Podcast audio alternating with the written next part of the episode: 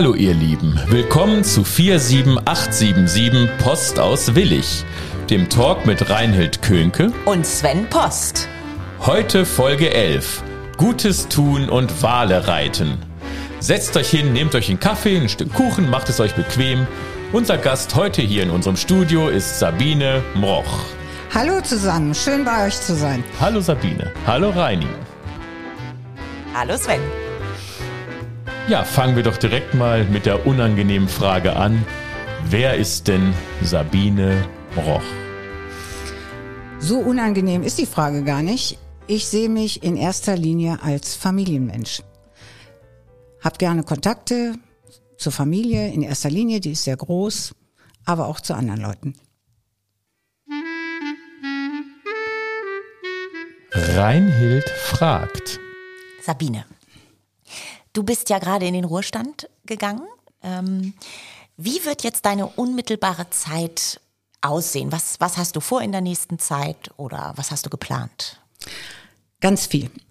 Also ich habe sofort nach Schulschluss angefangen, damit ist gesagt, ich war Lehrerin bis zum 2. Juli, mein Arbeitszimmer auszumisten. Ganz viel, was gut war, habe ich verschenkt. Seitdem ist die blaue Tonne immer voll mit dem, was keiner mehr brauchen kann. Und das gefällt mir sehr gut. Das ist befreiend und das zementiert auch diesen Schritt, dass keiner kommt und fragt, könntest du nicht vielleicht doch noch, paar Stunden hier, paar Stunden da. Nein, der Lebensabschnitt war schön und jetzt ist er vorbei. Und jetzt geht's auf zu neuen Dingen sozusagen. Genau. Gibt es eine besondere Begabung, ein Talent, das du besitzt oder das, von dem keiner weiß? Von dem keiner weiß, glaube ich nicht. Also ich glaube, mein Talent ist in erster Linie sowas wie Networking, Kontakte knüpfen, Dinge zusammenbringen, etwas, was ich hier höre, dazu zu nutzen, um beim nächsten Gespräch vielleicht Interessen zusammenzubringen. Und ich denke, das wissen auch viele Leute, dass das mein Talent ist und insofern kein Geheimnis. Das heißt, dann kommen immer alle Leute zu dir, erzählen dir irgendwas in der Hoffnung, dass in einem Monat jemand anderes auch was getan hat und zusammenführst. Oder fragen die Leute dich, kannst du mal einen Kontakt knüpfen dahin? Das weniger. Ich höre, dass jemand was Bestimmtes kann oder was Bestimmtes hat oder was abgeben möchte oder bereit wäre, irgendwo mitzuarbeiten. Und dann kommt jemand anders und erzählt, ach, wir bräuchten ja dringend. Und dann habe ich immer eine Idee. Also ich habe jeden Tag 1000 Ideen, viele blöde wahrscheinlich und ein paar gute. Gibt es einen Gegenstand in deiner Wohnung, der etwas ganz Besonderes für dich ist? Das ist eine schwierige Frage. Du darfst überlegen. Ja, sagen wir mal, die Küche ist was ganz Besonderes. Wir haben eine altmodische Küche, wo man richtig sitzen kann. Also keine Showküche, auch nichts besonders Hochwertiges, aber da wird gut gekocht und wer bei uns zum Essen kommt, sitzt dann meist schon am Küchentisch auf der Bank und guckt zu, während gekocht wird. Und wir reden schon während des Kochens. Also das war ganz wichtig. Wir sind vor 10 Jahren umgezogen und vorher hatte ich so eine Schlauchküche und jetzt haben wir einen schönen quadratischen Raum. Und da ist eine Küchenbank und ein Tisch und noch ein Stuhl. Und da werden auch die Enkel beköstigt, wenn die da sind. Da dürfen die auch rumbeeren. Das ist nicht schlimm, wenn was runterfällt. Und ach, ist sowieso nicht schlimm. Ja, oder die sitzen mit auf der Arbeitsplatte und helfen beim Kochen.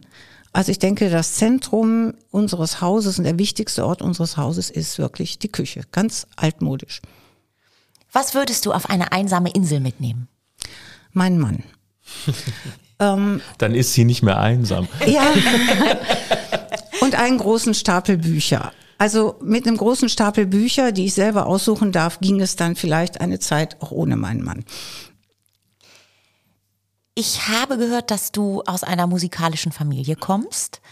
Und mich interessiert jetzt natürlich, ob in deiner Familie, als du Kind warst, Musik gemacht wurde oder wie ihr das gelebt habt mit der Musik. Ja, also Musik war ganz wichtig. Es gab zum Beispiel kein Sonntagsfrühstück, ohne dass parallel dazu klassische Musik lief. Da bin ich mit groß geworden. Meine Eltern spielten beide Akkordeon und Klavier.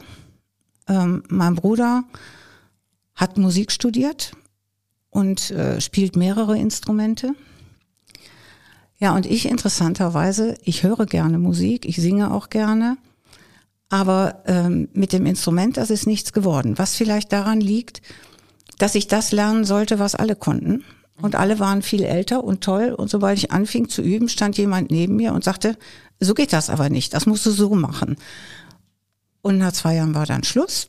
Aber ich habe jetzt vor, sobald das Haus aufgeräumt ist, mir ein Klavier zu kaufen und wieder anzufangen. Was war als Kind dein Lieblingsgericht und was ist heute dein Lieblingsgericht? Bratkartoffeln. Ach, lecker. Ja? Ja. Bratkartoffeln mit Apfelkompott. Und vielleicht Bratwurst. Ja. Heute indische Linsensuppe. Die du wahrscheinlich auch selber kochst. Die mein Mann kocht. Und seit er das so gut macht, mag ich die auch gar nicht mehr im Restaurant essen. Ich bin dann immer enttäuscht. Welche 3 Dinge sind dir aktuell am wichtigsten in deinem Leben? Ja, die Familie, die ja groß ist. Wir haben 3 Töchter, 3 Schwiegersöhne, 4 Enkel. Mein Bruder hat auch eine große Familie. Wir fühlen uns alle sehr verbunden miteinander. Freunde sind auch wichtig, ganz wichtig. Und Zeit zu haben, auch für mich zu sein.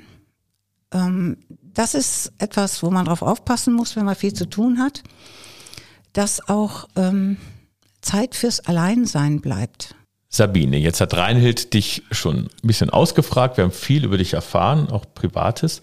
In dieser ersten kleinen Talkrunde würde ich gerne noch mehr erfahren. Wir wissen von dir bis jetzt. Du warst Lehrerin, bist jetzt frisch pensioniert und hast eine große Familie. Da ist schon viel gesagt. Könntest du vielleicht zum Werdegang was erzählen? Okay, ich fange ein bisschen früher an, wenn ich darf. Ich bin in Krefeld geboren. Meine Eltern hatten ein Geschäft. Wir wohnten über dem Geschäft. Das Geschäft war eine Bäckerei, ein Familienbetrieb. Und ich denke, das hat mich für mein Leben geprägt, weil wir alle mitarbeiten mussten. Es lief gut, aber es lief gut und warf etwas ab, weil die ganze Familie da beschäftigt war. Heute unvorstellbar, dass ich als Grundschülerin mit dem Fahrrad in der Krefelder Innenstadt unterwegs war, samstags nach der Schule, und habe Lieferungen ausgefahren. Mit einem Korb auf der Lenkstange fuhr ich über den Ostwall. Heute unvorstellbar, dass man das von einem Kind verlangen würde. Aber das war ganz selbstverständlich, ne? Und also ich habe Selbstständigkeit, hartes Arbeiten kennengelernt, auch dass der Betrieb immer im Vordergrund stand. Die Gespräche meiner Eltern drehten sich zu 90% um das Geschäft. Und die Eltern wollten nicht, dass wir da in ihre Fußstapfen treten. Mein Vater hat dann auch was anderes angefangen mit Ende 40, hat nochmal total eine Kehrtwendung gemacht beruflich. Ja, und ich habe überlegt bei meiner Berufswahl, was ich gerne mache. Also was Schüler so gerne in Bewerbungen schreiben. Ich gehe gern mit Menschen um, das war mir schon klar. Ich mochte auch Kinder, junge Leute und wusste schon sehr früh, dass ich unbedingt eine eigene und große Familie wollte und habe dann ganz nüchtern überlegt, wo geht das? Ich habe gedacht, der Staat ist ein toller Arbeitgeber. Da kannst du reduzieren, ohne runtergestuft zu werden. Da kannst du was Spannendes machen, auch als Teilzeitkraft. Und da habe ich gedacht, gut, was gefällt mir? Ja, ich lese gerne, also habe ich studiert Anglistik und Germanistik und habe mir einen Studienort ausgesucht, der in der Nähe war, weil ich nicht von meinem Freund weg wollte, heutiger Ehemann, und habe dann an der frischen Gesamthochschule Duisburg studiert.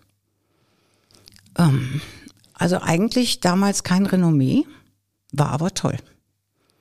war sehr praxisbezogen, waren engagierte Professoren und zum Beispiel der Literaturdozent hatte eine Vorliebe für Shakespeare. Wir sind durchs ganze Ruhrgebiet gereist und haben uns auf kleinen Bühnen teilweise wüste Inszenierungen angeguckt. So, es gibt ja Frühwerke von Shakespeare mit 30 Toten pro Stück. Und das war total aufregend, spannend. Und ich habe mich da, also ich habe mein Studium genossen. Es war wirklich nur Freude. Und dann kam noch der Bereich Linguistik dazu, da habe ich vorher nichts von gehört. Und das war ein ganz neues Feld und es hat mich total fasziniert. Ja, Pädagogik, Psychologie, was noch so kam. Dann hatte sich das so ein bisschen abgenutzt. Dann habe ich ab dem 4. Semester noch Theologie zusätzlich studiert und habe das dann tatsächlich 18 Semester weiter betrieben, auch als ich längst in der Schule war und verheiratet und 2 Kinder hatte. Da habe ich dann endlich mal Examen gemacht. Examen war eigentlich nie geplant, aber in der Schule wurden Religionslehrer dringend gesucht und dann hat man mich so lange bearbeitet, bis ich dann noch die nötigen Scheine für die Prüfungsanmeldung gemacht habe und habe dann auch Religion unterrichtet. Und das war dann für mich eigentlich das schönste Unterrichtsfach. Und dann bist du vom Studium in ein Referendariat gegangen? Richtig. Und wo war das? Referendariat habe ich in Krefeld gemacht. Also ich bin hier aus der Gegend, außer in Urlauben, nie rausgekommen, kann man sagen. Und habe das direkt gemacht für Berufskollegs. Ja. Es war klar, dass die Einstellungschancen für Lehrer ganz schlecht waren zu der Zeit. Gymnasium ging gar nichts mehr. Und dann habe ich gedacht, ja, warum eigentlich nicht Berufskolleg? Und das war genau die richtige Entscheidung. Ja. Ich habe begleitend auch immer gearbeitet. Ich habe auch im Büro gearbeitet. Als ich nicht eingestellt worden bin, habe da englische Korrespondenz gemacht. Und das konnte ich alles wunderbar verwerten. Ja. Also das passte einfach. Und bist du dann direkt nach Willig gekommen ins Berufskolleg oder gab es noch andere Stationen vorher? Ja, ich war in der Ausbildung ein halbes Jahr hier an St. Bernhard, wo wir die Aufnahme machen. Mhm. Weil das noch so eine Sekt-2-Ausbildung war, da ging man auch ans Gymnasium. Und ansonsten Berufskolleg Kempen hieß das dann, nein, damals hieß das noch berufliche Schulen des Kreises Viersen in Kempen. Dann hießen wir Berufskolleg Kempen und dann Rhein-Maas-Berufskolleg. Und ich bin die längste Zeit immer nach Kempen gefahren und habe dann irgendwann beschlossen, dass im Auto sitzen auch Lebenszeit ist. Und habe darum gebeten, an unseren Standort Willig zu kommen. Und das ging dann innerhalb von 2 Jahren. Ja, und dann konnte ich mit dem Fahrrad zur Schule fahren. Aber nur, weil ich zu faul war, die Tasche zu tragen, weil nötig war es nicht. Ich hätte auch zu Fuß gehen können. Ja, aber mit dem Fahrrad ist doch schön. Ja, und da haben wir dich ja im Endeffekt auch so ein bisschen kennengelernt als engagierte Lehrerin, weil du hast uns ja auch engagiert oder mich und uns für verschiedene Lesungen, Anne Frank, Sophie Scholl, ne, genau, die wir da machen durften. Das ist ja auf deine Initiative ausgegangen. Also diese Möglichkeiten hattest du schon, solche Sachen auch dann zu machen. Musste man das irgendwie noch abklären mit irgendwelchen Vorständen? Ja, natürlich. Mit der Standortleitung musste man das abklären. Das war aber kein Problem. Hm. Also letztendlich sind Schulen froh, wenn noch Impulse reinkommen und den Unterricht interessanter machen. Und das waren ja auch großartige Termine mit euch, ne? Das hat auch wirklich was bei den Schülern bewegt. Also du bist dann von Kempen nach Willig übergesiedelt, schultechnisch, also fußläufig. Schule. Genau. Alles eine Schule. Ne? Genau, ist also quasi ein anderes Gebäude, in Anführungszeichen nur. Ne? Ja. Und da bist du dann quasi deine gesamte Schullaufbahn, bist du am Rhein-Maas-Berufskolleg, wie es dann hieß, geblieben. Hast du Bernd-Dieter Röhrscheid kennengelernt in deinem Referendariat? Ja. Weil er ja auch kompletter St. Bernhard-Mensch war. Ne? Und obwohl er auch Englisch hatte, war ich nicht bei ihm im Unterricht, ich war bei Kollegen. Ah ja. Ja. Sehr lustig, wie das alles, das ist das Netzwerk, von dem du eben gesprochen hast, wie das alles so zusammengewebt ist. Ja, neben deinem Beruf als Lehrerin, da kommen wir später noch drauf, hast du ja auch andere Ämter in Anführungszeichen, du bist Festspielvereinsvorsitzende von den Schlossfestspielen in Neersen. Was machst du noch? Machst du politisch auch irgendwas? Das war vorher. Ja. Ich bekam vor, 20 Jahren einen Anruf von Marion Teuber-Helden, die ihr auch kennt. Mhm. Die wollte hier in Willig die Frauenunion neu aufbauen und suchte Leute, die mitmachen. Und ich war zwar CDU-Parteimitglied schon lange, aber ja, seit meinem Weggang aus Krefeld-Hülz passiv. Und die hörte sich so nett an am Telefon und habe gedacht, okay, mache ich. Und ja, wie man mitkriegt, ist ja eine tiefe Freundschaft daraus entstanden, eine langjährige. Und dann habe ich in der Frauenunion angefangen, Marion zu unterstützen.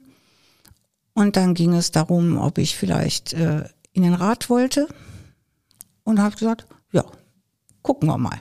Ne? Ist ja auch nicht sicher, ob man gewählt wird. Aufstellen lassen kann man sich ja. Und dann bin ich auch gewählt worden und war eine Ratsperiode im Williger Stadtrat. Mhm. Das ist hochinteressant, weil man lernt, wie eine Stadt funktioniert und welche Entscheidungen alle getroffen werden müssen, welche Zwänge es gibt, welche Freiheiten es gibt, wie lange Prozesse dauern. Aber das war auch herausfordernd. Es ist unglaublich viel zu lesen. Also ich behaupte, ich habe für die Ausschüsse, in denen ich saß, auch die Sitzungsunterlagen immer alle vorher gelesen und mir Gedanken darüber gemacht. Aber da geht viel Zeit drauf. Klar, und das ist ehrenamtlich, ne? Oder? Ja, es gibt eine Aufwandsentschädigung, die ist nicht gigantisch hoch.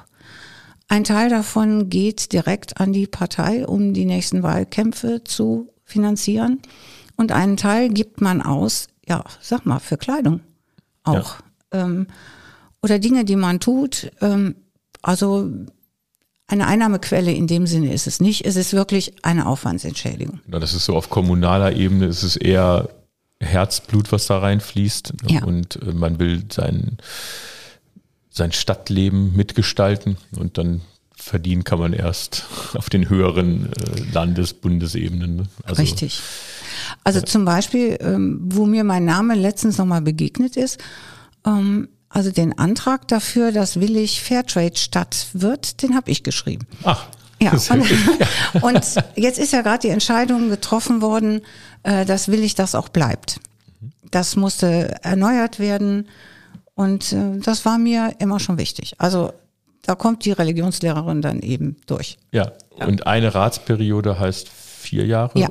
Genau, und dann wolltest du nicht nochmal, oder? Dann wollte ich nicht nochmal. Mhm. Nein, viele Gründe. Fraktionssitzungen dauern lange. Da wird alles gründlich vorbesprochen. Da wird viel besprochen, was wichtig ist und nötig ist. Aber es gibt auch so die Tendenz, es ist alles gesagt, nur noch nicht von mir. Ah, okay. Und ja. Ich bin auch ungeduldig. Und mit den Jahren wurde mir vielmehr das immer schwerer, dann ruhig zu bleiben. Also manchmal, so oft konnte ich gar nicht aufs Klo gehen, um nicht dann abzureagieren. Und dann merkt man, es ist Zeit, damit aufzuhören.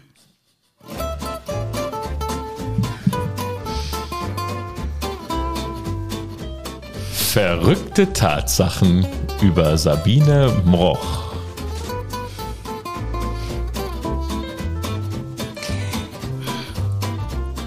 Du bist jetzt zu uns gekommen, hier zu unserem Podcast, und hast einen Stapel Bücher mitgebracht, auf den ich gerade gucke. Und eine verrückte Tatsache ist, dass du exzessiv liest. Was liest du? Wann liest du? Was heißt exzessiv vor allem? Was heißt exzessiv, genau? Beim Fahrradfahren. Nein, ich lese zu Hause, im Sessel. Aber auch ganz viel im Bett. Also wenn der Tag gelaufen ist und ich Zeit habe, dann lese ich auch viel im Bett.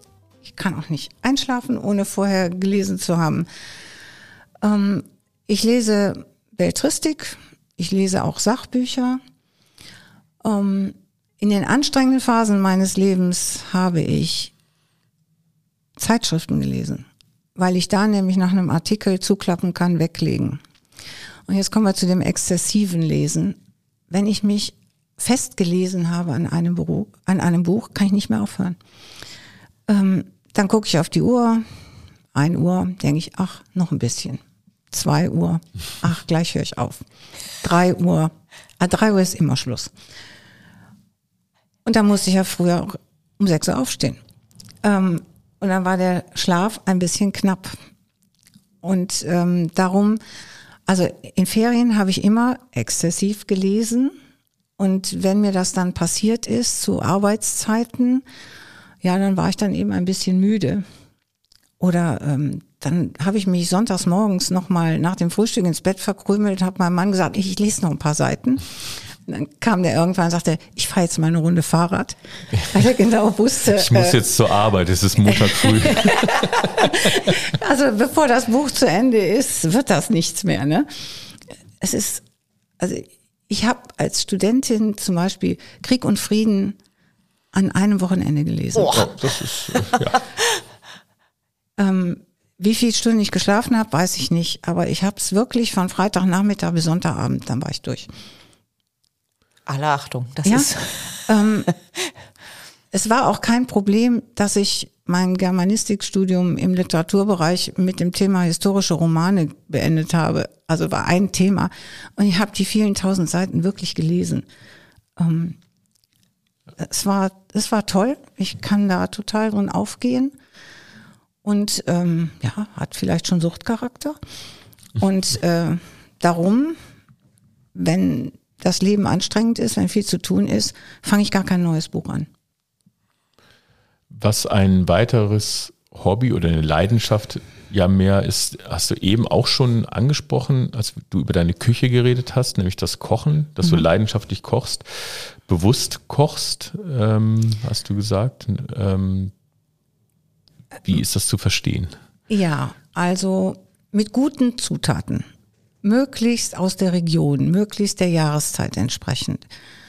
Also es kann auch passieren, dass ich einkaufen bin und dann gibt's nur verpackte Tomaten und dann fahre ich eben nochmal woanders hin und versuche unverpackte zu bekommen. Also ich achte auf Food Miles und auf die Haltungs- und Lebensbedingungen der Tiere. Also ich bin keine Vegetarierin, wohl mit eingeschränktem Fleischkonsum und dann bitte, wenn es eben geht, Haltungsstufe 3 und 4 und ansonsten kann ich auch gut darauf verzichten, Fleisch zu essen. Ja, und gelernt hast du das, hast du dir selber beigebracht? Ich habe jetzt so diese Fantasien, du bist über der Bäckerei aufgewachsen, dann hast du vielleicht Backen von deinen Eltern gelernt, aber das muss ja nicht so sein, das ist immer, denkt man so, dass das so wäre. Ne? Das genaue Gegenteil. Also Backen habe ich erst gelernt, als mein Vater zu alt war, um noch zu backen.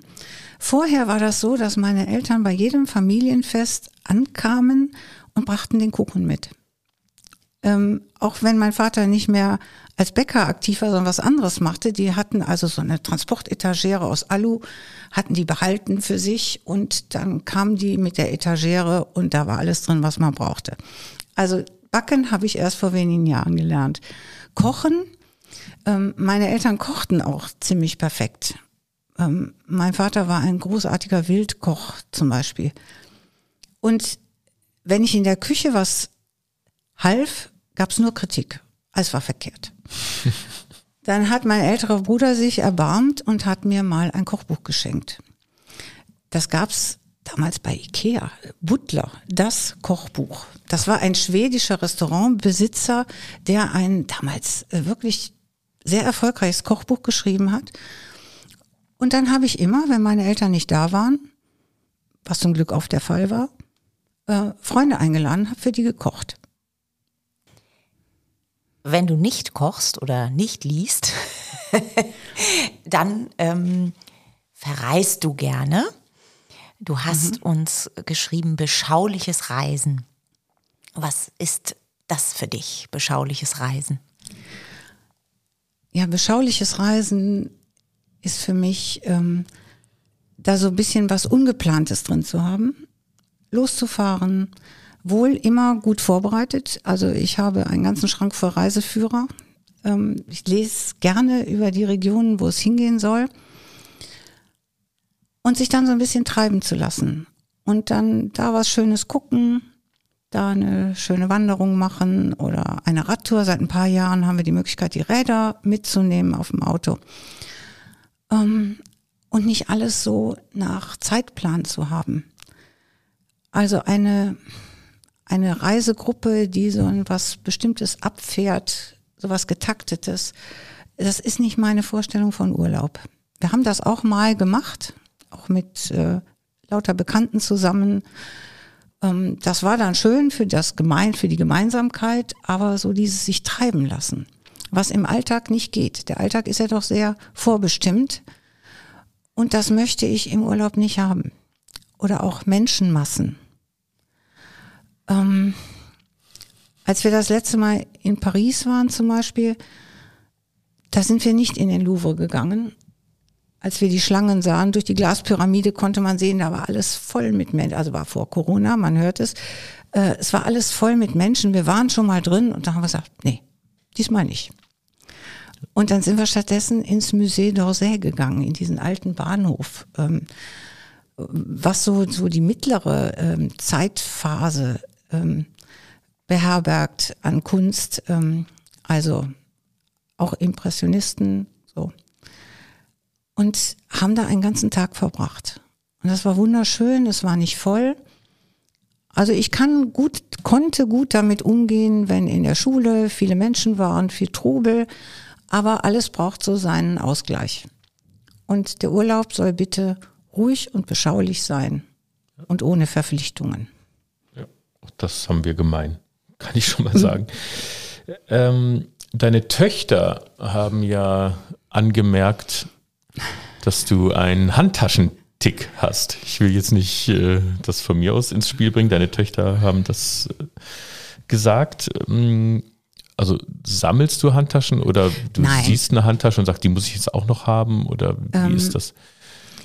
Also wenn ich durch Geschäfte schlendere und sehe eine schöne Handtasche, die so ganz nach meinem Herzen ist, das heißt Leder und so ein bisschen, fühlt sich gut an und man sieht auch, dass es Natur ist und eine schöne Farbe und praktisch. Ihr habt ja gesehen, dass diese nicht sehr voluminöse Handtasche, mit der ich gekommen bin, dass ich da problemlos 4 Bücher drin verstaut hatte. Ja, stimmt.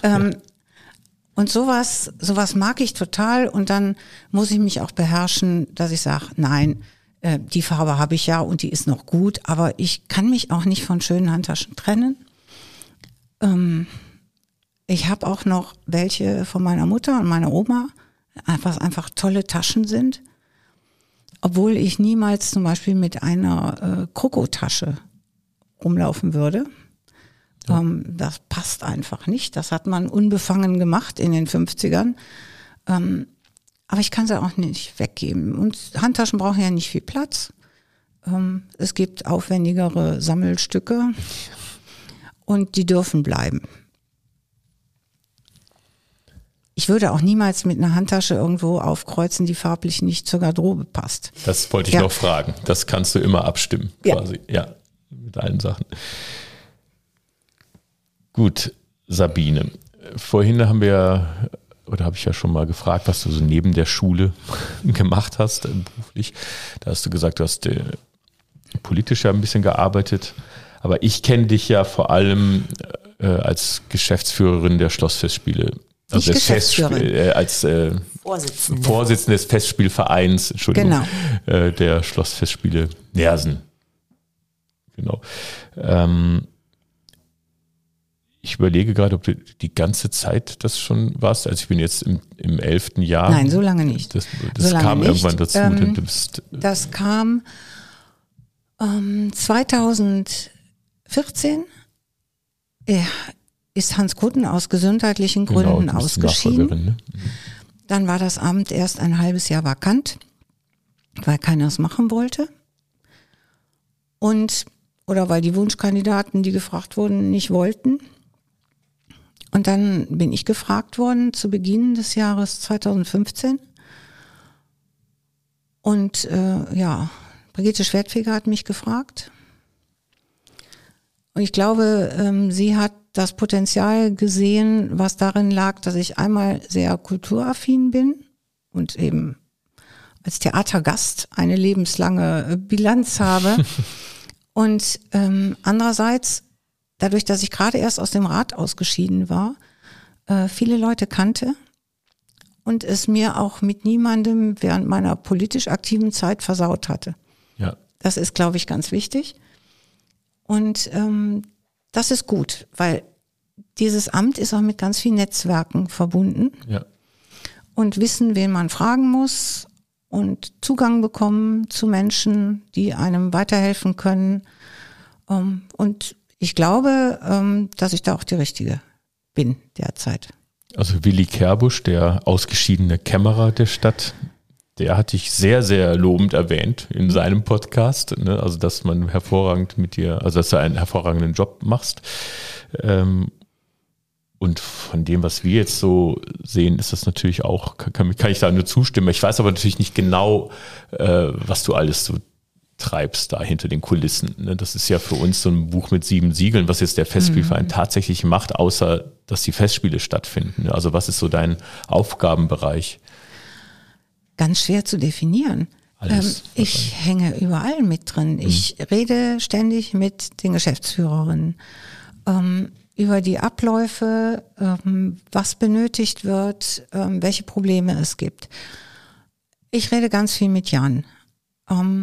Jan ist als Intendant ja auch sehr offen und kein Eigenbrötler, der so sein Ding macht. Der spricht auch viel mit mir, auch über das, was er plant zu machen. Und ja, das gefällt mir gut. Er könnte das auch autonomer machen und darauf warten, ob vielleicht der Festspielverein sagt, halt, das läuft hier nicht am Niederrhein. Aber so ist er ja nicht, er ist ja sehr kommunikativ.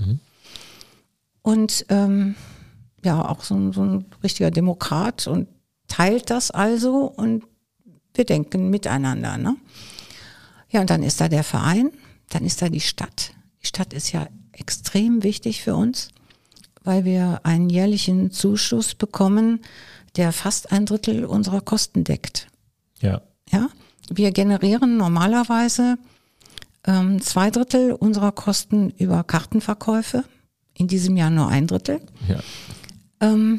Und ja, 1/3 kommt von der Stadt, von der Kulturstiftung der Sparkasse, indirekt auch von den Sponsoren. Von den Sponsoren fließt kein Bargeld, aber die Sponsoren sind für uns ganz wichtig, weil sie Plätze, im Grunde über ihr Sponsoring bekommen sie eine bestimmte Anzahl Plätze. Das heißt, selbst wenn wir ein Jahr haben, in dem es nur schüttet oder Termine einer Fußball-WM auf unseren Abenden liegen, und es kommt kaum jemand. Dann haben wir aber so eine Basis an Karten sicher weg über die Sponsoren. Das heißt, die kaufen quasi Eintrittskarten? Ja, also sie sponsern uns und in den Verträgen ist das dann so formuliert, dass sie werden sie erwähnt auf unseren Publikationen und sie bekommen ein bestimmtes Kontingent Karten, was sie dann zum Beispiel an ihre Geschäftspartner weitergeben. Ich habe auch eine Zeit gebraucht, um dieses Sponsoring-System zu verstehen und wo denn der Vorteil für die Festspiele liegt. Aber der Vorteil ist da, dass wir darauf vertrauen können, dass wir einen bestimmten Basissatz an Einnahmen noch haben. Ja. Ja? Also vor allem auch jetzt in diesem Jahr, ich will nicht zu sehr vorweggreifen, aber die hier im Corona-Jahr die Festspiele auszurichten, war ja wahrscheinlich auch problematisch im Vorfeld. Ja. Also ich weiß es ja, weil ich ja die ganze Zeit dabei war, aber... Also sicher eine große Herausforderung, denke ich, ne? Das alles, was alles zu bedenken war und die Festspiele ans Laufen zu bekommen. Aber was mich bei dir dann immer sehr beeindruckt hat, dass du, wenn du bei Premieren auf der Bühne stehst, immer so eine optimistische Ausstrahlung hast und sagst, wir machen das und wir schaffen das und ich bin guten Glaubens, dass das alles stattfinden kann. Und das, finde ich, macht dich ganz stark aus. Ha. Ja, für mich ist das Glas immer halb voll. Immer im Leben. Ja. Ja? Ja. Das ist so eine Grundtendenz, das ist wahrscheinlich angeboren. Und das nehme ich natürlich auch hierhin mit. Ja.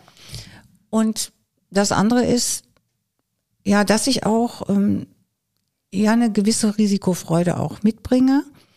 Kalkuliert.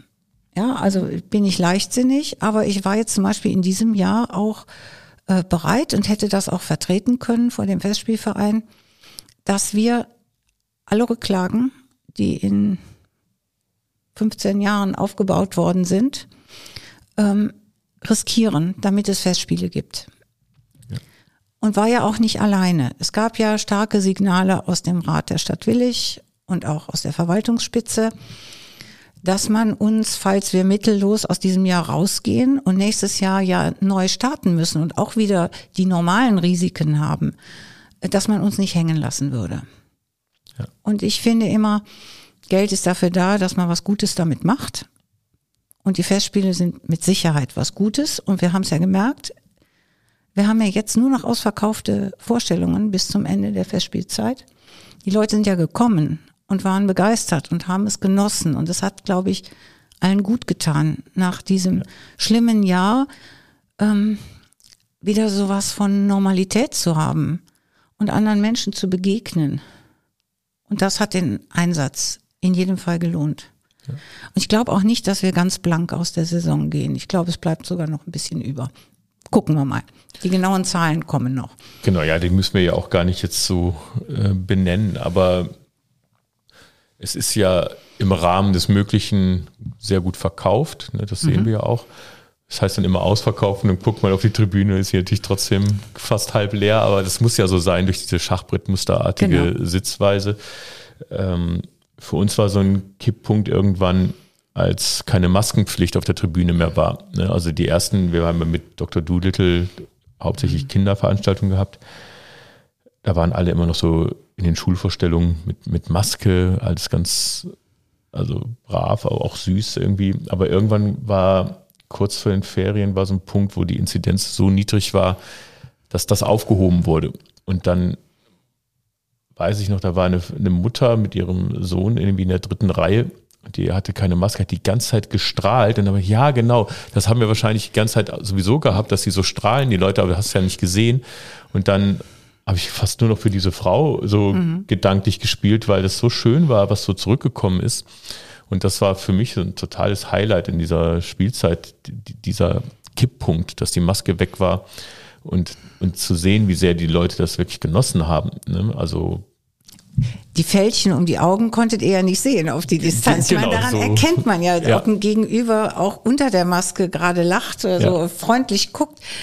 Ja, aber das strahlende Lächeln, Zähne, das konnte man natürlich alles nicht sehen. Und das war so ganz so hart, weil man da erst gemerkt hat eigentlich, wie sehr man das vermisst hat. Mhm. Das ist ganz komisch, weil das war halt klar, Maske und so, man war froh, dass man überhaupt spielt. Und dann war es auch egal, dass alle getestet kommen müssen oder mit Maske oder wie auch immer die jeweiligen Verordnungen waren. Aber wenn die Maske dann plötzlich weg war, und ich bin kein Maskengegner, um es nochmal zu sagen. Ich trage die immer. Ne? Aber es ist so schön, weil es kommt so eine Leichtigkeit zurück.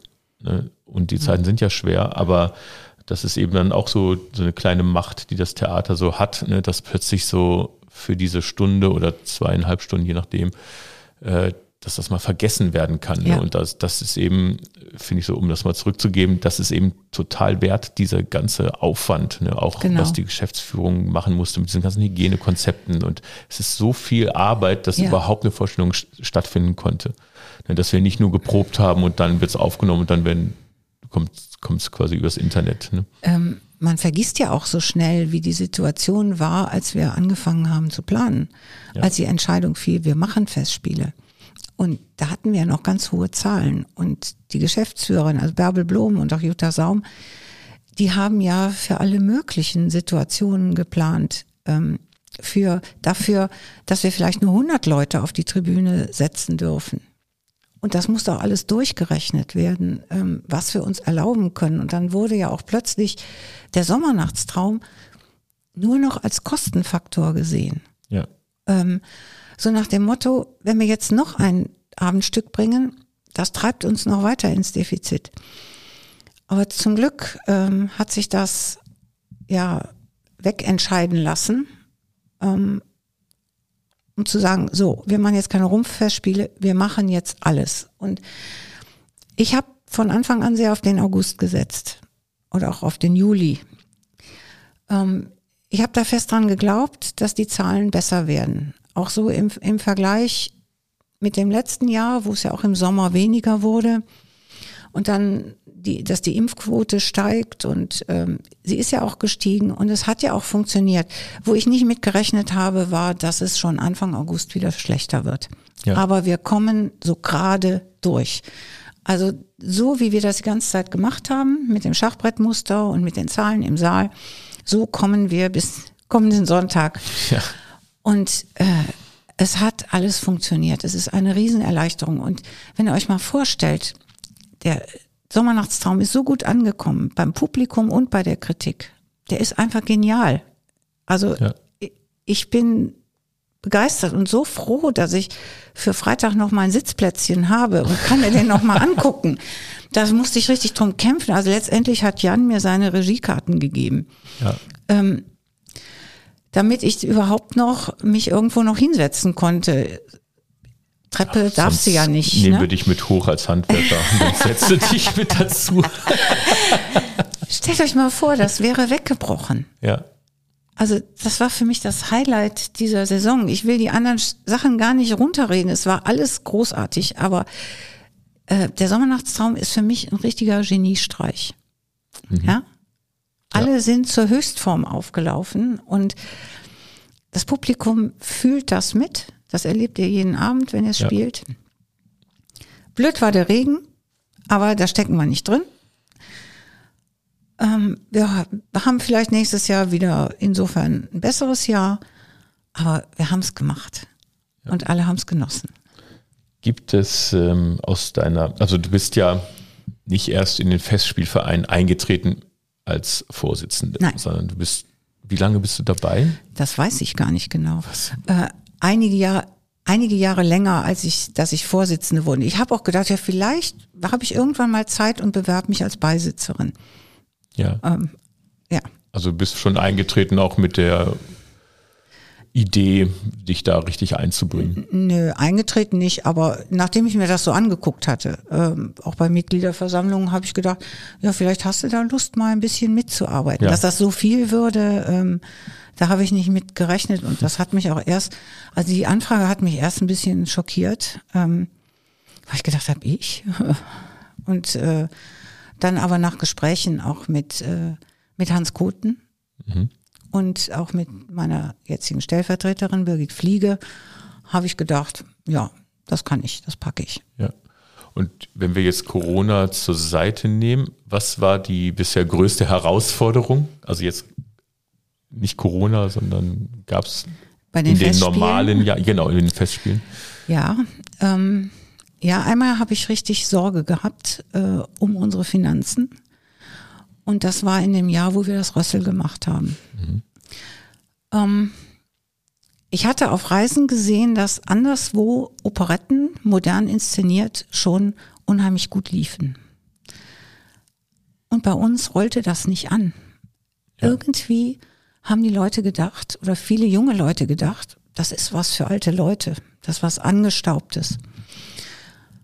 Und dann haben wir nochmal, nachdem das angelaufen war und die Kritik war ja auch gut, aber die Zuschauer kamen erst nicht, haben wir nochmal Geld ausgegeben für Werbung und dann plötzlich lief es und das war am Ende auch ausverkauft und war ein Riesenerfolg. Aber da hatten wir schon ein paar Vorstellungen verloren, wo wir die Einnahmen nicht hatten. Und das Rössel war eine teure Produktion. Es waren ja zusätzlich Repetitoren für die musikalischen Elemente da. Das sind Mitarbeiter, die hatten wir in anderen Jahren nicht. Die mussten auch bezahlt werden. Dann hatten wir eine fantastische Ausstattung. Ihr könnt euch natürlich an die großartigen Kostüme erinnern. Das hat alles gekostet und dann kamen erst die Leute nicht. Oder zu wenig Leute, ne? Also da hatte ich eine unruhige Zeit. Ja, okay. Denn irgendwo, wenn es jetzt schief geht, trage ich die Verantwortung. Ja. Ja? Und muss mich rechtfertigen. Und da war ich dann richtig froh, als wir am Ende noch die Kurve gekriegt haben. Nichtsdestotrotz haben wir in dem Jahr ordentlich Geld aus der Rücklage genommen. Und dann aber in den Folgejahren auch wieder auffüllen können. Also Jan ist ja ein unglaublich erfolgreicher Intendant bei uns. Ja. Der weiß, was die Leute sehen wollen. Nur eben in einem Jahr haben sie erst nicht selber geglaubt, dass sie es sehen wollen. Ja, ja, weil es ist immer gut angekommen und dann hat man gemerkt, es füllt sich so langsam. Ja. Ne? Aber es ist ja oft so, dass sich das dann erst rumsprechen muss. Aber die Zeit ist dann eben verloren, tatsächlich, weil man wird ja nicht, oh, jetzt ist voll, wir hängen noch 2 Wochen dran. Ja. Also das kennt man ja immer, wenn so ein Zirkus in der Stadt ist und dann wegen großen Erfolge kommen jetzt noch 3 Wochen hinten dran. Das geht ja bei den Festspielen nicht. Also man kann ja nicht einfach sagen, oh, wir hören doch nicht am 15. August auf, sondern erst am 15. September und machen noch 4 Wochen Sommernachtstraum. Das wäre schön. Wenn das gehen würde. Da wären viele froh, die es nicht sehen konnten. Ja. Aber das geht natürlich aus 1000 Gründen nicht. Und einer ist ja, dass wir im Rathaus spielen im Endeffekt und die vielleicht auch mal ihr Gebäude zurückhaben wollen. Keine Ahnung. Ne, also, oder ja, und die Firma, Verträge. Die Tribüne abbaut, ist bestellt. Ne? Ja. Es sind Verträge gemacht. Und ja. Gibt es besondere Geschichten aus deiner Festspielzeit? Also jetzt nicht finanziell, sondern irgendwas, was dich total überrascht hat oder was du am lustigsten fandest? Gab es irgendeine Erinnerung, eine Begegnung? Tja, da ist jedes Jahr was dabei. Es ist fast unmöglich, das zu sagen. Jetzt mal ein Beispiel aus dieser Saison. Wir hatten ja den Abend im Ratssaal Sissi. Mhm. So. Und ich gucke mir alles an, was bei uns gespielt wird. Damit ich muss einfach wissen, wie es war. A, möchte ich es sehen, aber ich denke, ich muss es auch angucken. Das hat ja auch mit meiner Rolle und mit der Verantwortung zu tun, auch fürs Programm mit. Und da bin ich hingegangen, habe gedacht, naja, Sissi. Und es war großartig. Das war so eine überzeugende Leistung von Chris Bichler. Die Leute waren begeistert, ich war begeistert. Das hatte also nichts mit irgendwie so versülztem, wie soll ich das sagen, so Hang zum Adel oder so kitschig, war überhaupt nicht. Das war eine erstklassige Charakterstudie und auch noch mit dem Bruch, dass sie zwischendurch als ihre Friseurin auftrat und noch so einen kritischen Ton reinbrachte. Und das war als Einzelleistung, wie sie den ganzen Abend gestaltet hat, so großartig. Also ich war wirklich total begeistert. Und wir überlegen ja auch schon, sie nächstes Jahr nochmal zu holen, dass es mehr Leute sehen können, denn es hätten gerne mehr Leute gesehen. Ja. Nur ich hatte vorher das Gefühl, meins ist es nicht. Ich gehe von Amts wegen hin und dann war es ganz toll. Ja, das sind die besten Abende. Ja, ja. Genau, so wie die Party, wo man eigentlich nicht hingehen möchte und das ist dann die Party des Jahres. Ne? Ja. Ja. Ja. Entweder oder Fragen. Bist du ein Gefühls- oder ein Kopfmensch? Beides. Welche Eigenschaft wäre dir lieber? Unsichtbar sein oder Gedanken lesen können? Gedanken lesen können. Bist du eine Nachteule oder eine Frühaufsteherin? Nachteule, die früh aufstehen muss. Du machst Urlaub. Was für ein Buch nimmst du mit? Ein Schmöker oder etwas Anspruchsvolles, das sich nicht so nebenbei liest? Beides. Trinkst du lieber Wein oder Bier? Wein, ganz klar. Das Wetter ist regnerisch und kalt.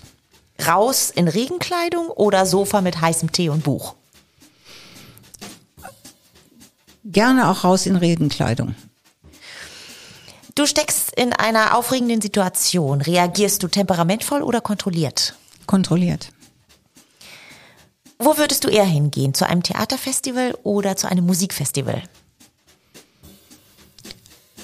Beides, wenn es erreichbar ist. Bist du abenteuerlich oder vorsichtig? Abenteuerlich. Bist du eine Träumerin oder eher Realistin? Eine Realistin, die Träume umsetzt. In unserer dritten Talkrunde würde ich gerne mit dir sprechen. Du hast gesagt, ein großes Interesse von dir ist, wie Menschen generell sich die Welt erklären und strukturieren. Also geht es um Religionen und da geht es um Kulturen. Das könntest du vielleicht mal ein bisschen ausführen, was du damit genau meinst, wie Menschen sich die Welt erklären und strukturieren. Ja, das hat natürlich mit Sinngebung zu tun.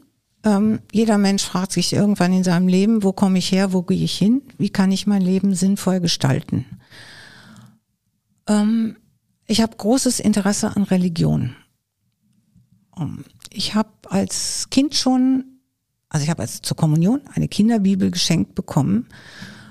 Eine gute, würde ich auch heute noch sagen, Kinderbibel. Und die habe ich auch gelesen und habe schon so ein Faible fürs Alte Testament entwickelt.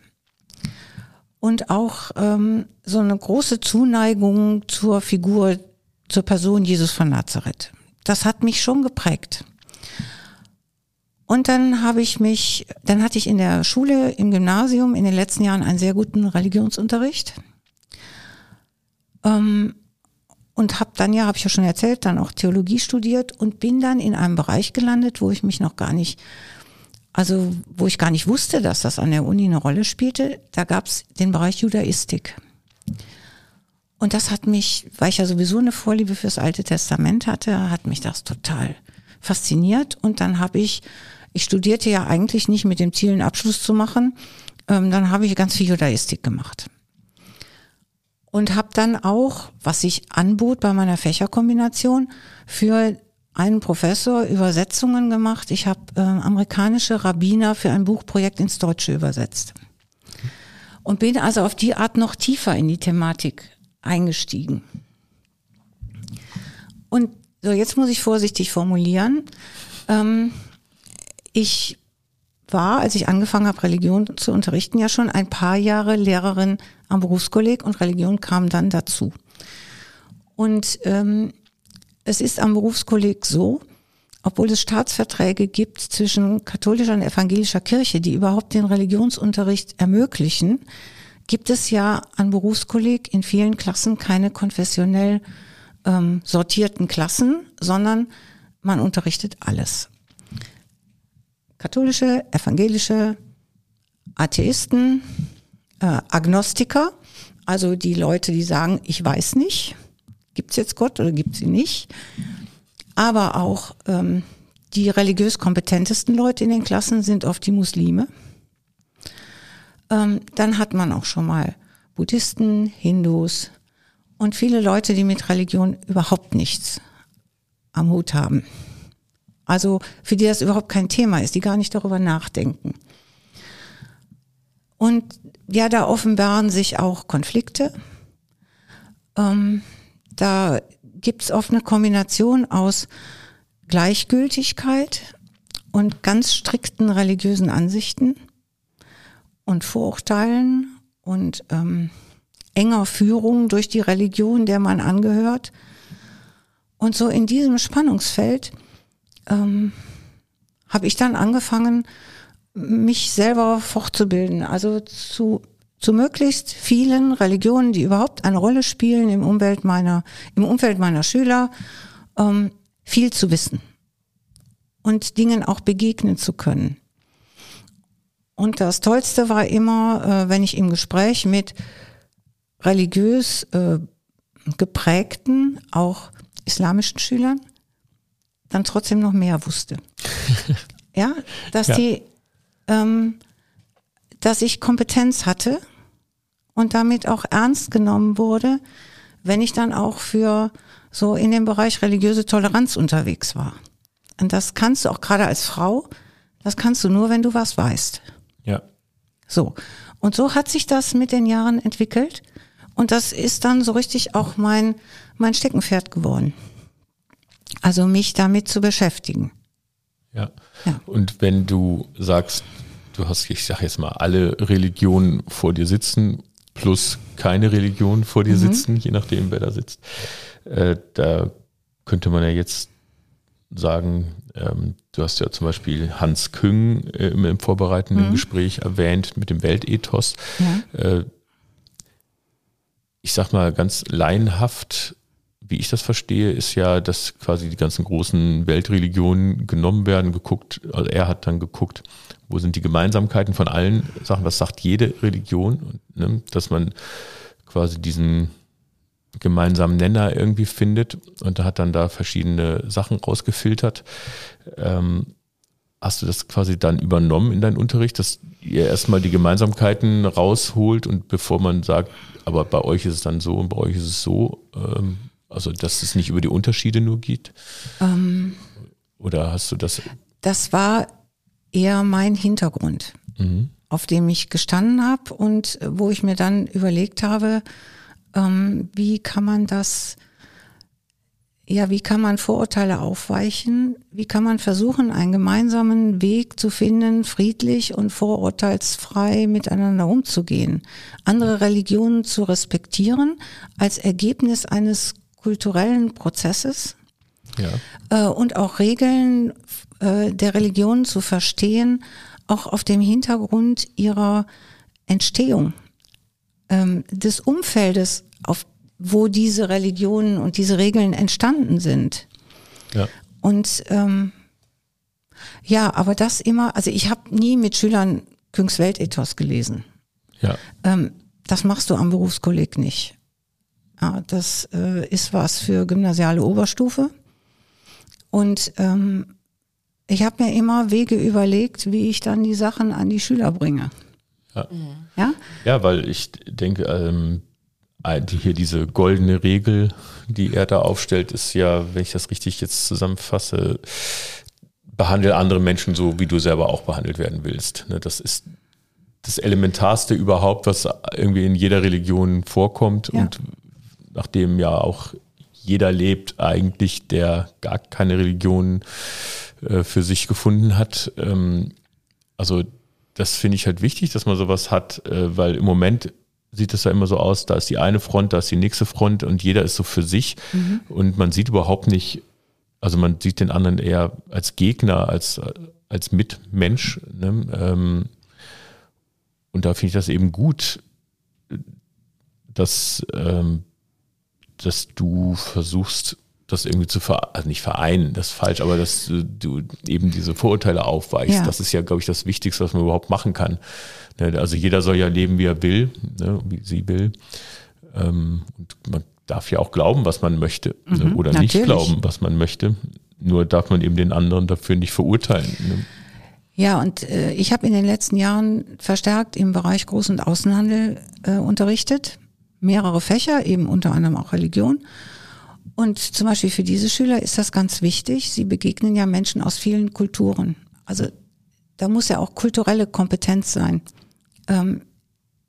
Insofern ist das ja auch ganz nah am Ziel des Berufskollegs, nämlich fit zu machen für den Beruf, dass man da nicht blind reingeht, sondern auch versteht, mit welchem Hintergrund jemand, mit dem man beruflich zu tun hat, groß geworden ist. Was sind vermutlich seine Werte? Ich meine, individuelle Ausschläge sind immer da, aber dass man so mal die Basis erfasst von Menschen, mit denen man zu tun hat. Ja. Wie tickt ein Hindu möglicherweise? Also zumindest von seiner Religion her, die ihn, zu wie viel Prozent weiß man nicht, aber die ihn mitgeprägt hat. Ja, wir werden ja immer geprägt da, wo wir aufwachsen. Genau. Und das ist wirklich, und wenn ein komplett anderer Kulturkreis plötzlich auf ein Zusammentreffen kommt, muss man ja diese Kompetenz haben, zumindest ein wenig, also nicht Verständnis, aber einen Verstand zu haben dafür. Also dass man da nicht jedes Fettnäpfchen mitnimmt, was es gibt. Und was ich nicht weiß, nehme ich nicht wahr. Genau, ja.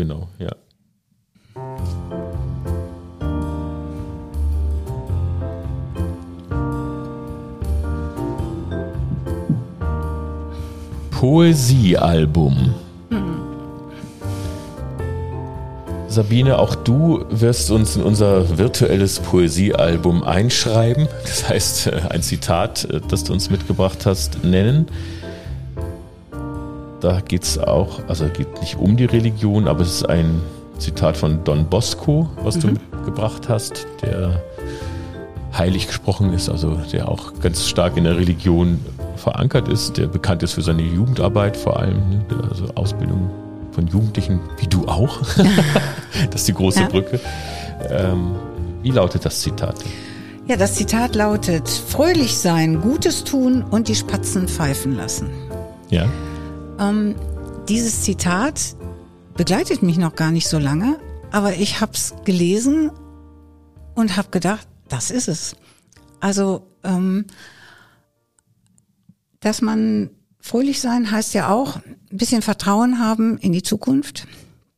So, et köt wie et köt, und hätten wir immer Joti gegangen. So, dass man also schon Hoffnung hat, dass es gut weitergeht, dass es immer eine Chance gibt, dass es gut weitergeht. Es hat aber auch den Aspekt, dass man nicht andere Leute mit seinen Launen quält. Also nicht alles raushängen lässt, was mal schief läuft.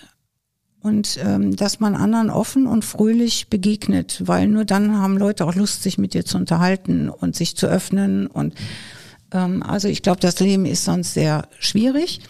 Gutes tun fängt damit an, dass ich niemals bewusst jemandem schade. Ja. Und dass ich den Wunsch habe, dass es anderen Leuten auch gut geht. Und so handle, dass es anderen auch gut gehen kann. Also es ist ja ein Schritt weiter als nicht schaden. Genau. Ja, und die Spatzen pfeifen lassen bedeutet für mich, dass ich andere auch so sein lasse, wie sie sind. Dass ich also das Gegenteil von Herrn K. Wenn Herr K. einen Menschen liebte, dann würde er versuchen, ihn umzuformen nach seinem Abbild. Also so eben nicht. Ja. Positiv formuliert ist das hier, ne? Die Spatzen pfeifen lassen. Die Spatzen pfeifen nun mal, wie sie wollen, und andere Menschen sind, wie sie sein wollen. Und ja, da habe ich zu akzeptieren. Und unsere Folge heißt ja Gutes tun und Wale reiten. Also das Gutes tun hast du gerade schon erklärt. Wale reiten haben wir in den Titel eingebaut, weil einer deiner Lieblingsfilme, man hat ja immer mehrere, ist der Film Whale Rider, also Walreiterin in dem Fall. Der Ort der Handlung ist Neuseeland in der Jetztzeit. Der Film ist schon ein paar Jahre alt, ich glaube 2012, also in der Zeit. Und die Handlung spielt im Milieu der Maori. Da gibt es einen Häuptling, das ist der Opa der Protagonistin, der keinen männlichen, also dessen ältester Sohn weggegangen ist von Neuseeland, der sich in Europa als Künstler verwirklicht, und der Sohn hat keinen Sohn.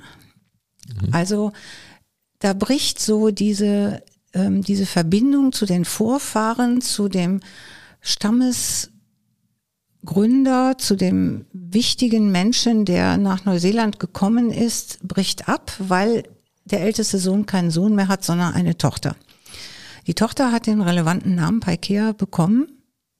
Das war nämlich dieser erste Maori, der nach Neuseeland kam. Aber man hält sie von allem fern. Also sie wird kein Häuptling werden. Und sie darf auch nicht an Schulungen teilnehmen. Sie wird nicht in die Riten eingeführt. Sie soll den Mund halten bei Versammlungen. Und sie lehnt sich dagegen auf. Und übt heimlich die Stammestänze, die Riten, lernt die Kampfkunst der Maori und leidet unglaublich darunter, dass ihr geliebter Opa, ihr die Anerkennung versagt. Also die Mutter ist tot, der Vater ist im Ausland, die Oma kümmert sich liebevoll, dringt aber auch nicht zu ihrem Mann durch, dass er diesem Mädchen mehr Anerkennung geben muss. Obwohl der Opa seine Enkelin wirklich von Herzen liebt, aber sie ist für ihn eben nicht geeignet für die Rolle des Häuptlings. Und er guckt sich einen anderen aus, den man vielleicht fördern könnte, der aber eigentlich gar nicht die Veranlagung dazu hat.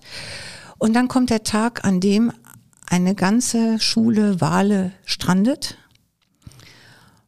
und die Maori versuchen verzweifelt, diese Wale zu retten, die zum Teil auch verenden vor der Küste, und sie versuchen, sie ins Wasser zurückzuziehen. Und sie geht dann, das Mädchen geht dann nochmal hin, und dann kommt also mit der Flut kommt eine Welle, wo ein mächtiger Wal dann doch es zurückschafft ins Meer, und auf dem sitzt sie. Und keiner bekommt es mit, die anderen sind alle schon verzweifelt weggegangen. Und sie reitet dann diesen Wal. Der Wal taucht auch mit ihr, und man kann wirklich Sorge haben, ob sie das wohl überlebt. Aber sie überlebt es. Und das ist dann der entscheidende Schritt, wo der Opa dann begreift, dass jetzt eben ein Mädchen der neue Häuptling ist. Ja, also das leichte Aufbegehren aus der Geschlechterrolle raus und die religiösen Traditionen aufbrechen können, das ist für dich auch wichtig, ne? Dass das nicht eine starre Geschichte ist, sondern Menschen entwickeln sich weiter. Und, ja, natürlich. Das ist ja auch... immer eine Diskussion in der Kirche, also was dürfen Frauen, das ist natürlich dann die Parallele. Der Sohn, der Weggegangene, hat ja, glaube ich, in Deutschland eine neue Frau geheiratet und auch ein Kind mit der, aber der kommt auch mal zurück und er schnitzt dann dieses Boot zu Ende, was da auch noch unvollendet liegt. Ja. Also es gibt ein sehr versöhnliches Ende. Und das ist ja schon mal hoffnungsvoll. Das ist hoffnungsvoll. ZuhörerInnen fragen. Jetzt bin ich gespannt.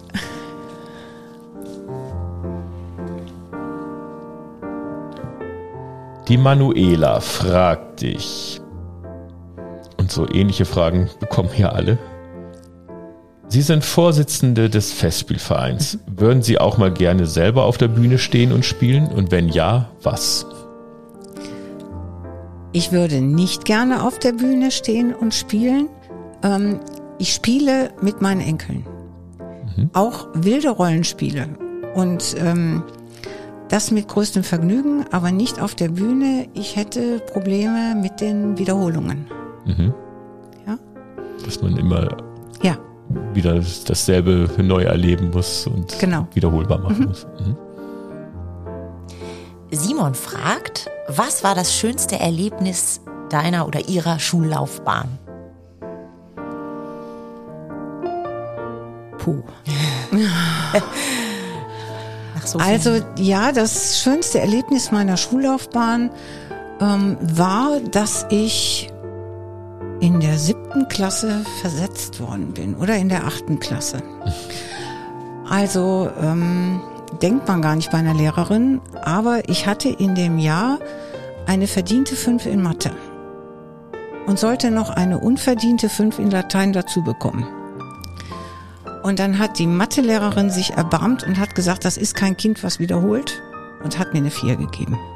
Ja, und die 4 war unverdient. Also da die Mathe 5, die war genau richtig. Also die spiegelte das, was ich damals geleistet habe. Und das hat mir ein Jahr erspart. Ja. Ja. Und wenn ich diese Frage erweitern dürfte, was war denn dein schönstes Erlebnis deiner Lehrerinnenlaufbahn? Gibt es da irgendwas, das man besonders rausstellen kann, außer der Pensionierungstag? Ja, also sowas Singuläres ist schwierig. Aber was mich jetzt gerade noch so begleitet, weil es so überraschend kam, ich habe mich auch vom Kollegium verabschiedet, draußen. Und es sind so an die 50 Kollegen nach Willig gekommen am letzten Schultag, um sich von mir zu verabschieden. Und dann, also unter einem Dach im Freien, das durfte man dann, ne? Wir hatten ein Buffet hingestellt, es war alles sehr schön. Und dann kam ein Kollege, wo ich mich schon gewundert hatte, dass der kam. Und dann stellt sich raus, dann kam der zu mir und sagte, ja, ich wollte mich bedanken, dass ich mich als Referendar bei dir ausleben konnte, dass ich meine Ideen verwirklichen konnte. Das wusste ich überhaupt nicht mehr. Mhm. Also der ist inzwischen auch ein gestandener Lehrer von über 50, schätze ich so. Ja, der war mal bei mir Referendar und der hatte Ideen, wie man etwas machen könnte. Und ich habe ihn machen lassen, weil das war für mich immer selbstverständlich, ja, dass auch Schüler sich einbringen konnten oder auch Referendare, die ich ausgebildet habe. Mir war gar nicht bewusst bis zu dem Tag, dass das nicht selbstverständlich war.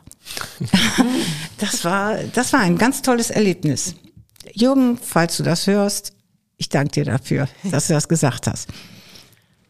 Daphna fragt dich, würden Sie Ihre Karriere noch einmal so gestalten, wenn Sie nochmal von vorne beginnen könnten?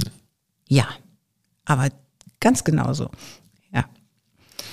Robin fragt, gibt es Pläne, auch einmal ein Jugendstück bei den Schlossfestspielen zu zeigen? Also ich vermute, er denkt von Jugendlichen gespielt, oder denkst du? Jugendtheater, also ein Stück für Schulen, also okay, für Jugendliche, ja, also für 8. bis ja, Oberstufe. Ja.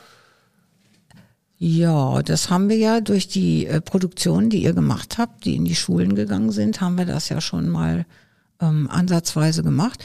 Ich schließe das nicht aus.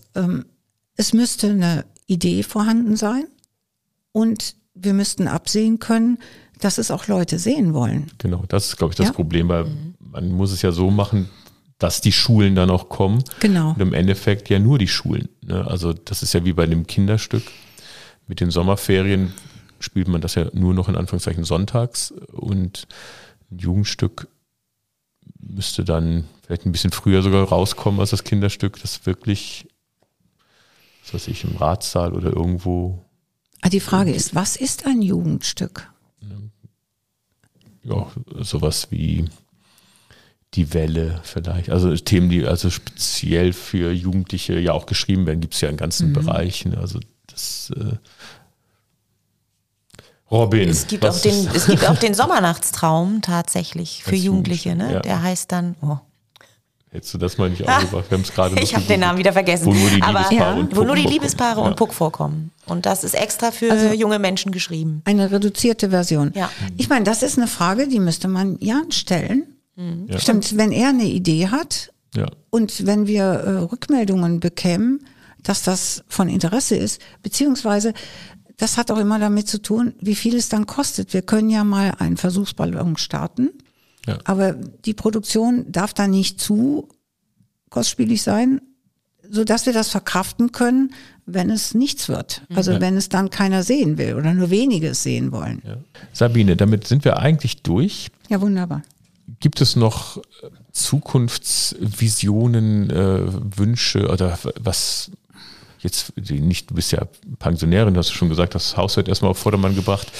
Aber wo soll es noch hingehen mit den Festspielen? Die Hoffnung, dass Corona vielleicht keine Rolle mehr spielt? Die Zukunftsvision für die Festspiele ist, wie gehen wir mit dem Klimawandel um? Also es ist jetzt gar nicht so ein schöner Ausblick, sondern ich glaube, wir müssen uns damit beschäftigen.